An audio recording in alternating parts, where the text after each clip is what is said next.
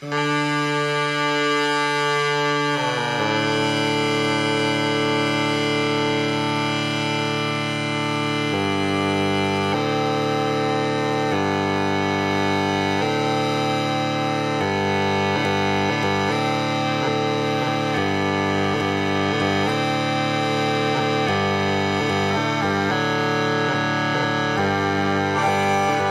tradizione è la salvaguardia del fuoco, non l'adorazione delle ceneri. Forse non è un caso che a coniare questa celebre frase sia stato un grande musicista. Stiamo parlando di Gustav Mahler, compositore e direttore d'orchestra, e di sé amava dire: Sono tre volte senza patria. Un boemo tra gli austriaci, un austriaco tra i tedeschi e un ebreo tra i popoli di tutto il mondo. Una poliedricità che emerge anche nelle sue opere, in cui risuonano insieme motivi del così parlò Zarathustra di Nietzsche, arte del cattolico Veni creato a Spiritus e armonie derivanti dalla musica klezmer. Quel grande equivoco della tradizione aleggia costante nelle nostre teste, a volte anche nella nostra pancia, che poi, il nuovo è sempre meglio? Chi lo sa? Forse neanche noi possiamo dirlo, ma l'astrolabio riparte da qui, dalle domande e dai nostri interrogativi.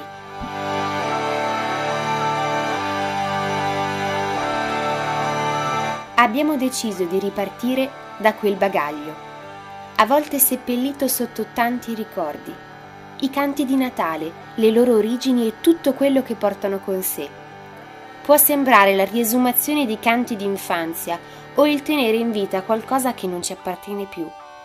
In realtà, lì dentro, si annida una gamma di significati e una vastità di situazioni che spesso non immaginiamo.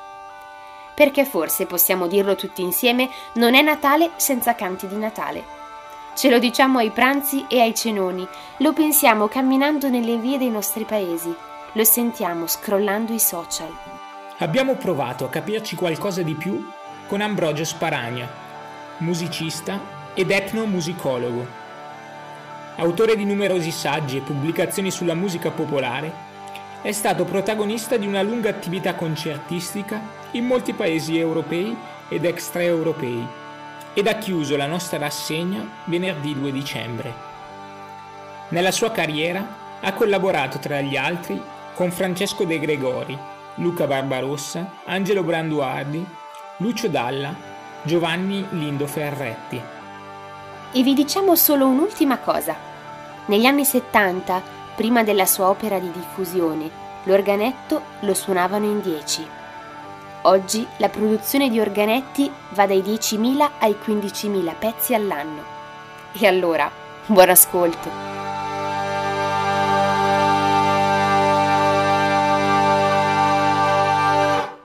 Niente, ti volevo chiedere mh, mm, da dove nasce il tuo interesse per la musica popolare, se, se, ci racconti un po' la tua storia, il tuo processo, tutte le cose che hai creato. Ci sono nato dentro, perché vengo da una famiglia di musicisti popolari.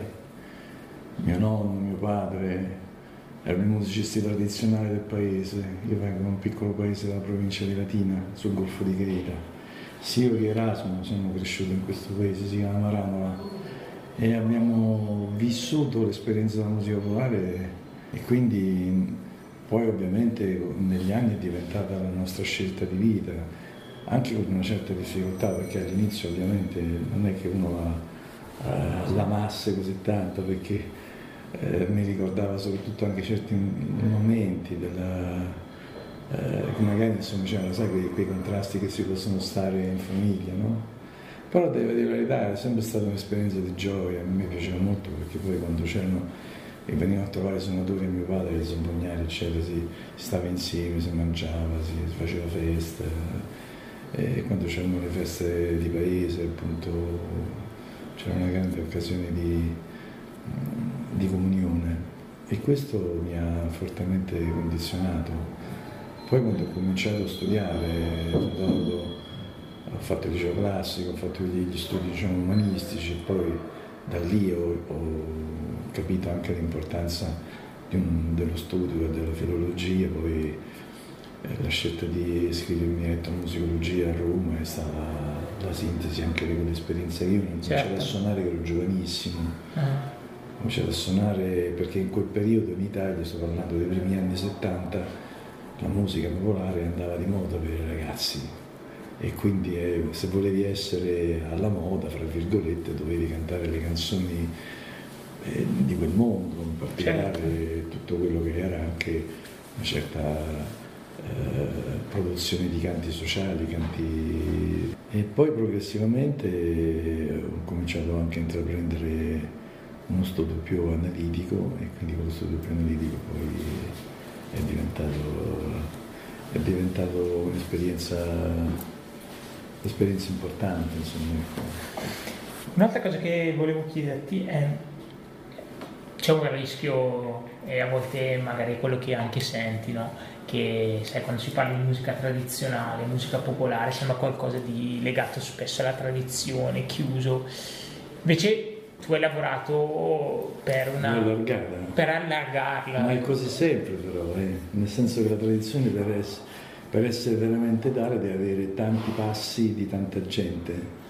È una, è, non voglio fare il filologo, ma Tradizione significa uh, tradere, eh, venire a trasferire, no? quindi andare da una parte all'altra, in questo caso da una generazione all'altra. Ogni passaggio si arricchisce di una particolarità, di una personalità, di una varietà, quindi non esiste mai un senso di tradizione che è chiusa. La tradizione per sua natura è aperta.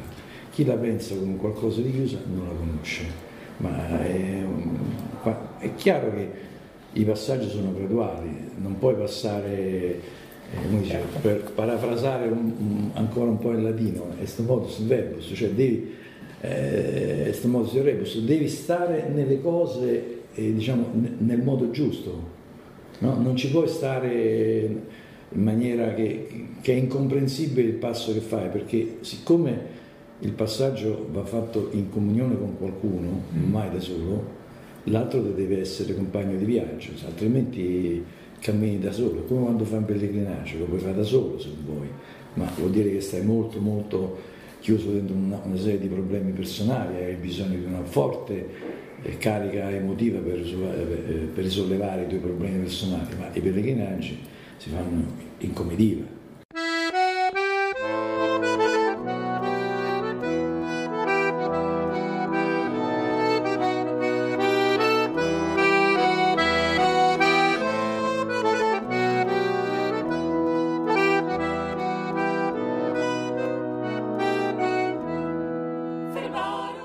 comitiva matrice della musica popolare, leggevo interviste che rilasciate mm. all'eco, anche quella della tradizione pastorale, della eh sì. transumanza.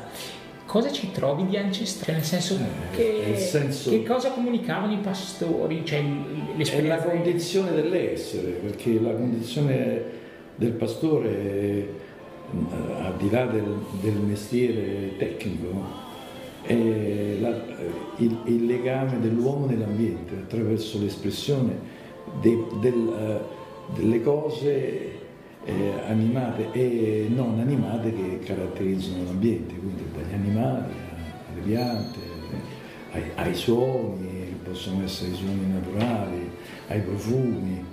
il pastore è una condizione esistenziale, ma non voglio parafrasare l'Arcadia, però è questo, no? nel senso certo. il rapporto l'uomo, l'uomo natura e, e, e, la transumanza eh, mantiene quel discorso che ti dicevo prima, del camminare insieme, di prendere una cosa da, da quella cultura a quella dell'altra. Ecco perché ci sono nel sud tante cose che sono del nord e viceversa.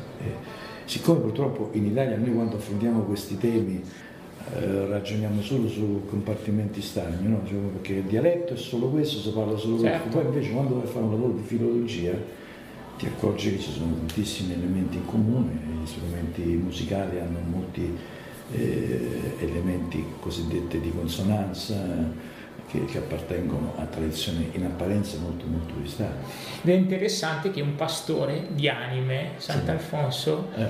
abbia dedicato così tanto tempo alla musica e la musica diventava un, un modello di trasmissione, no? Cioè sì, cosa... Sant'Alfonso riprende una delle cose fondamentali delle attività che in Italia sono state realizzate già a partire da, dall'esperienza francescana, da San Francesco con, con le laude, con le doti. Certo. La lauda è la forma di trasmissione, diciamo così, eh, orale del catechismo, della, della narrazione evangelica, per questo nasce la lauda, perché nasce la lauda? Perché la gente non sa scrivere, come fa a conoscere? Cioè, attraverso la, la, trasmissione. Se tu parli solo, la persona si, ne, eh, quando ti ha sentito una volta se l'hai dimenticato, ma se quella persona canta, tu ti impari per trasmissione più volte quella, quel, quel, quel testo attraverso una melodia semplice e lineare, a quel punto tu hai la coscienza di quella, di quella, grande narrazione e sono due gli elementi fondamentali della narrazione che dal Medioevo arriva fino ai nostri giorni. Uno è la tradizione orale e l'altro è la, l'immagine pittorica. Certo. I, grandi, eh, I, grandi, pittori eh, che cosa facevano? No una trasposizione eh, a grandi linee de, delle narrazioni, eh, in questo caso evangeliche, ma questo funzionava per tutte le regole, eh? e quindi Sant'Alfonso riprende quello che era stato in, eh, con San Francesco, poi nel, nel 500 San Filippo Neri fa l'oratorio e l'oratorio altro non è che una condivisione in un gruppo di giovani eh, l'esperienza del canto, l'esperienza del, del suono, l'esperienza eh, di vivere anche la testimonianza del Vangelo, anche lì attraverso i cammini, i, i passaggi, eh, anche una condizione di, di, vicinanza.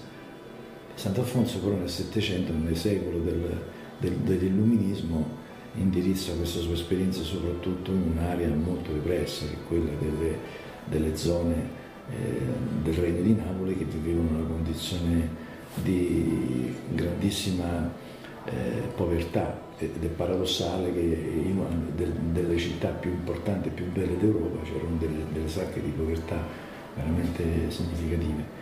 E lui, pur essendo un figlio dell'aristocrazia napoletana, a un certo punto abbraccia questo mistero e diventa un personaggio che attraverso il canto eh, riesce a arrivare al cuore degli uomini, riesce a parlare con le persone più semplici e a creare attorno a sé una uno spirito di gioia.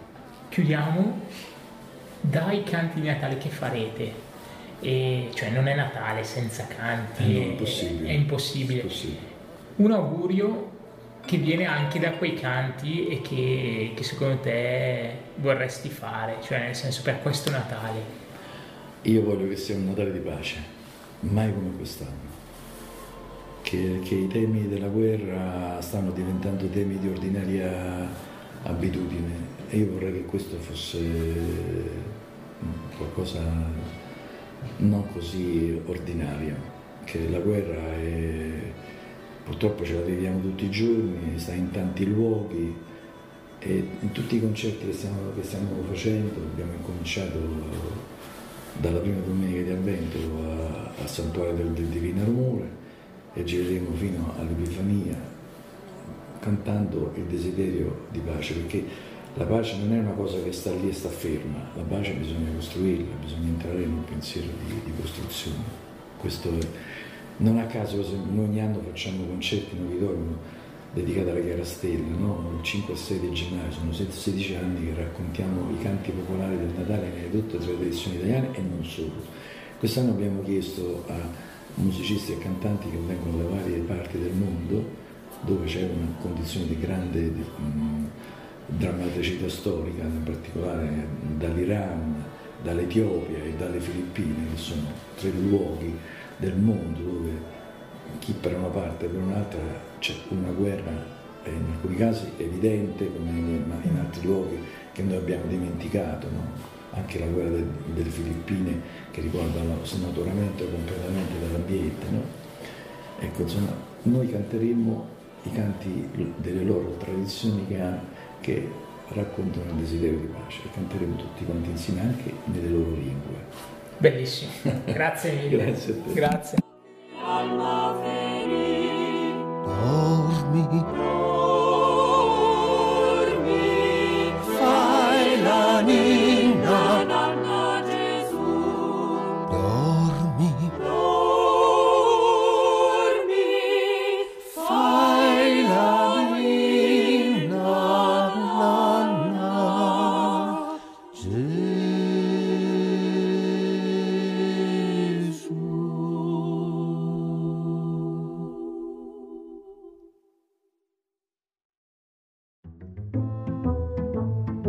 Avete ascoltato L'Astrolabio, il podcast di Moltefedi che vi terrà compagnia ogni mese. Se volete conoscerci, visitate il nostro sito www.moltefedi.it e seguiteci su Facebook e Instagram.